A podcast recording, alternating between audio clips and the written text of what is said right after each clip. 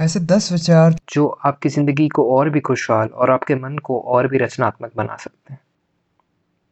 तो सबसे पहला है कि इग्नोर करिए सबको, जो कि हम इस वायरस वाली स्थिति में कर सकते हैं। अक्सर हम दूसरों के विचारों को अपने विचारों से ज़्यादा प्राथमिकता देते हैं। तो हमें ये मानना है कि हर इंसान हमारे नज़रिए से नहीं सोच सकता और हम अपने सारे थॉट्स हर इंसान को कम्युनिकेट नहीं कर सकते। इसलिए बहुत ज़रूरी है कि हम दूसरों के विचार सुने बट हम अपने विचारों को ज़्यादा प्राथमिकता दें। जो इंसान हमेशा दूसरों के विचारों को प्राथमिकता देता है, ठीक है? वो भी एक तरीके से बीमारी है और हमेशा खुद के विचारों को प्राथमिकता देना भी बीमारी है। तो आपको हमेशा अपने कान खुले रखने हैं, दूसरों के विचारों के लिए। को सुनना है, समझना है, अपने आप से पूछना है क्या ये सही में सही है, क्या इस विचारधारा को मैं अपना सकता हूँ, अपनी ज़िंदगी में लगा सकता हूँ और एक तरीके से सुधर सकता हूँ? अगर ऐसा है तो उसे अपनाइए, अगर ऐसा नहीं है तो उसे छोड़ दीजिए और आगे बढ़िए। इस चीज़ के बारे में सोचना बंद करिए कि लोग क्या सोचेंगे। किसी के पास इतना टाइम नहीं है, सब अपने आप में बिज़ी हैं सब की ज़िंदगी में अपनी परेशानी है। तो ये सोचना बंद करिए कि लोग क्या सोचेंगे यार, ठीक है? अपने काम पे ध्यान दीजिए, अपना काम कीजिए, अपने बारे में सोचिए सेल्फिश बनिए थोड़े। थोड़ा जुगाड़ू बनिए। हमेशा आदत डालिए आप कम से कम में जी लें, आप कम से कम में अपना काम निकाल लें। इससे आपको विनम्रता भी आती है और आप और भी रचनात्मक हो जाते पिकासो जो था, वो एक ही शेड के कलर में पूरी पेंटिंग बना देता था। और उसकी, उस शेड ऑफ़ कलर में पेंटिंग बनाने के लिए ही वो इतना फ़ेमस हो गया।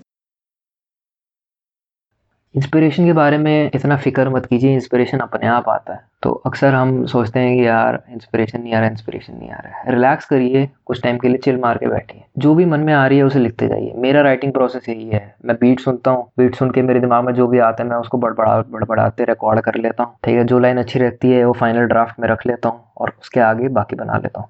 तो इंस्पिरेशन अपने आप आता है। आपकी ज़िंदगी में क्या हो रहा है, उसको देखते रहिए, समझते रहिए, उसको अपने वर्क में दिखने दीजिए।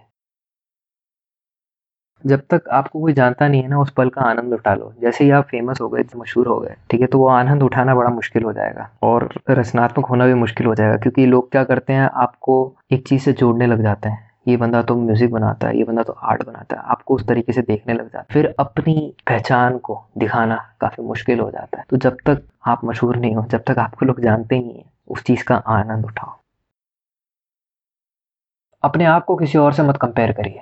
हमारी ज़िंदगी में हर चीज़ सही वक्त पे ही आती है। इस बात का हमेशा ध्यान रखिए। अगर आप अपने आप को दूसरों से हमेशा कंपेयर करते रहोगे तो आप उस ऊंचाई तक नहीं पहुँच पाओगे जहाँ तक आप नॉर्मली पहुँच सकते थे। हर चीज़ वक्त पे ही होती है। इस बात को मान लीजिए। आज उनका वक्त है, कल आपका वक्त होगा। कोशिश करते रहिए। आज नहीं तो कल आपकी मंजिल हासिल होकर रही। दुनिया हर दिन बदल रही है। तो आपको हमेशा दुनिया के हिसाब से बदलना है। आपको हर दिन सुधारना है। अगर आप सुधरोगे नहीं तो आप वक्त के साथ मिट जाओगे। एक कहावत भी है सर्वाइवल ऑफ़ द फिटेस्ट वही बंदा आगे बढ़ता है जो काबिल है। आपको काबिल बनना है और काबिल बनिए। हर दिन कुछ सीखिए। पिछले व्यवहार या पुराने व्यवहारों से अपने आप को बाँध के मत रखिए। ये मत कहिए कि मैं हमेशा से यही करता आ रहा हूँ तो मैं यही करूँगा। अपने कार्य को अपनी पहचान मत बनने दीजिए। आपकी पहचान आपके कार्य में झलकनी चाहिए। आपके कार्य आपके पहचान में नहीं। इस चीज़ का ध्यान रखें। दिल से करिए काम। जो भी आप काम कर रहे हैं, कोई भी आर्ट वर्क है, कोई भी प्रोजेक्ट है, उसमें अपना दिल लगाइए, अपनी इमोशन लगाइए। जब हम अपने इमोशन किसी भी कार्य में लगाते हैं तो वो दिखता है आपके काम में। वो लेवल ऑफ़ डेडिकेशन दिखता है।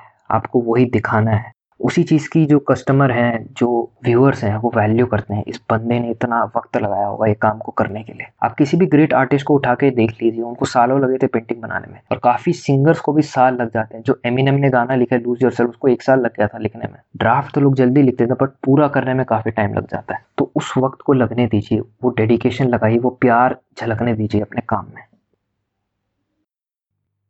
अब आइडिया की बात करते हैं। आइडिया बहुत बड़ा नहीं होना चाहिए। आइडिया बस आपका खुद का होना चाहिए। जब हमारे पास आइडिया है तो उस आइडिया की वैल्यू बहुत कम है, ठीक है? जब तक आप उसे इम्प्लीमेंट नहीं करोगे, आप उस तरीके से नहीं बनाओगे जैसा आपने सोचा है, जैसे आपने कल्पना की है, तब तक उसकी कोई इज़्ज़त नहीं करेगा। आइडियाज़ बहुत सस्ते होते हैं। हर किसी को रोज आइडिया आते रहते हैं, सोते वक्त, चलते वक्त, नहाते वक्त। आइडियाज़ की कोई कीमत नहीं है इम्प्लीमेंटेशन की कीमत है। आप कैसे इम्प्लीमेंट कर रहे हो उन आइडिया को, उससे फ़र्क पड़ता है।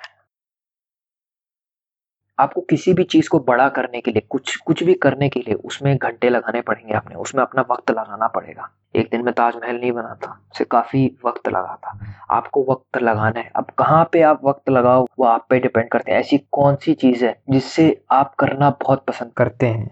ऐसी कौन सी चीज़ें जो दिन भर करना चाहते हैं? आप अपने आप से ये सवाल भी पूछ सकते हैं, अगर आज का दिन परफेक्ट होता, हर तरीके से तो वो कैसा होता? इस पे विजुलाइज कर सकते हैं हर सुबह बैठ के। पर आप कुछ भी करो, आपको वक्त लगाना पड़ेगा किसी भी मुकाम तक पहुँचने के लिए। तो आप पूछिए अपने आप से, क्या ज़रूरी है आपके लिए आज इस वक्त? क्या आप हर दिन कर सकते हैं ताकि एक मुकाम तक पहुँच सकें? बहुत बहुत धन्यवाद इस ऑडियो को सुनने के लिए। अगर आपको मेरा काम पसंद है तो प्लीज़ मुझे फॉलो कीजिए, मेरे चैनल को सब्सक्राइब कीजिए। और अगर आप चाहते हैं एनिमेटेड वीडियो देखना इसी बुक समरी की तो लिंक जो है वो डिस्क्रिप्शन में है, उसको फॉलो कीजिए। Thanks for listening